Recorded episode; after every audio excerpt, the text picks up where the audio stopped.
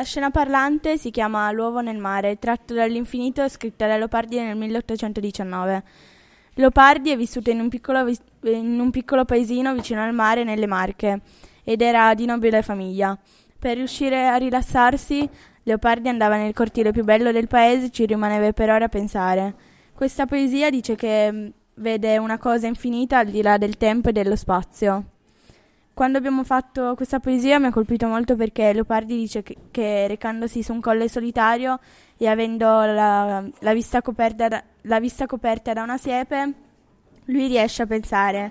Infatti abbiamo pensato di mettere Leopardi rappresentato da, da, un omino e poi mettere un uovo sul mare che, l'uovo, che l'uovo copre la visuale di Leopardi.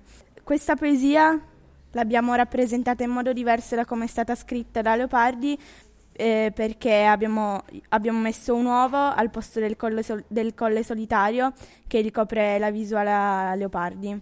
L'abbiamo, rappresent- l'abbiamo rappresentato come un infinito dietro al suo riparo, quindi Leopardi non si vede perché è coperto, è nascosto dalla vita dell'uomo.